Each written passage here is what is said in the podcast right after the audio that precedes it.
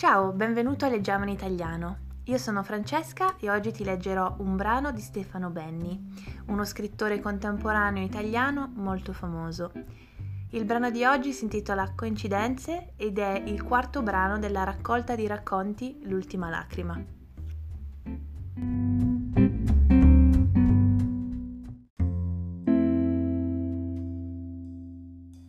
C'erano nell'ordine una città, un ponte bianco e una sera piovosa.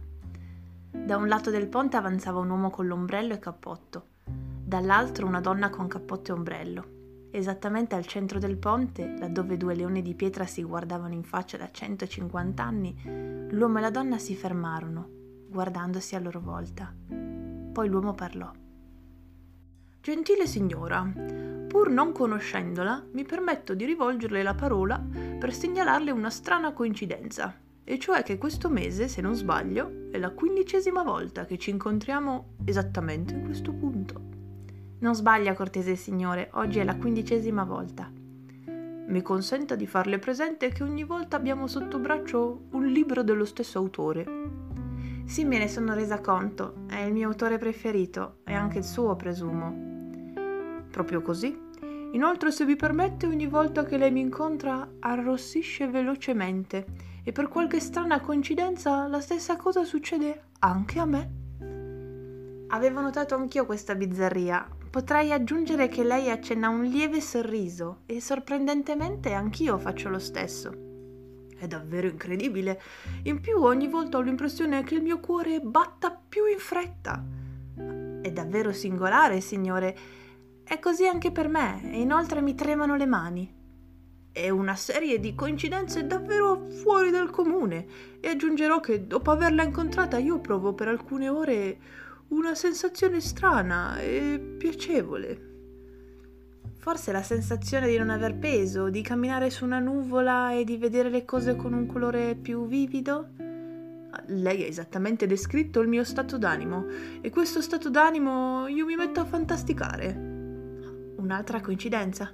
Anch'io sogno che lei è a un passo da me, proprio su questo punto del ponte, e prende le mie mani tra le sue. Esattamente.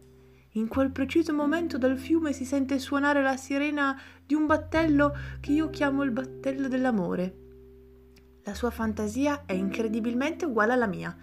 Nella mia, dopo quel suono un po' melancolico, non so perché, io poso la testa sulla sua spalla e io le accarezzo i capelli e nel fare questo mi cade l'ombrello. Mi chino a raccoglierlo, lei pure, e.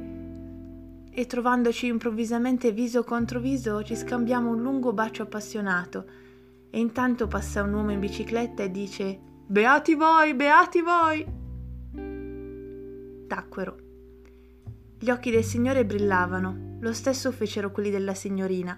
In lontananza si udiva la melancolica sirena di un battello che si avvicinava.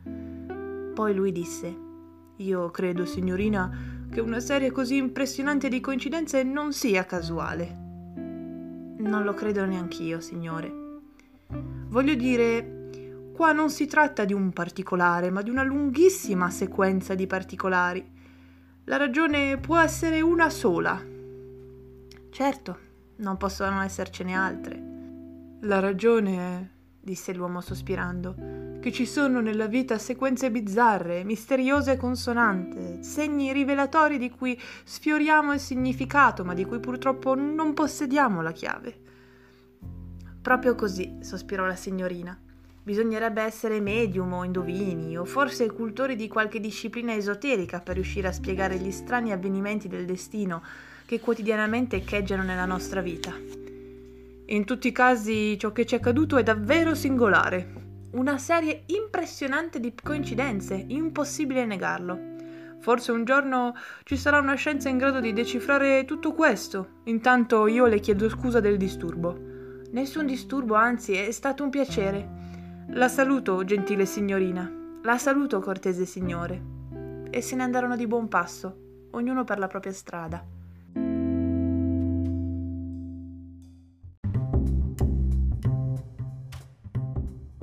Spero che il brano di oggi ti sia piaciuto, troverai nella descrizione le parole più difficili per poterle imparare E come sempre ti invito ad ascoltare anche l'altro mio podcast che è Le parole del cuore dell'italiano per poter aumentare il tuo lessico. Ti auguro una buona giornata e ci vediamo presto.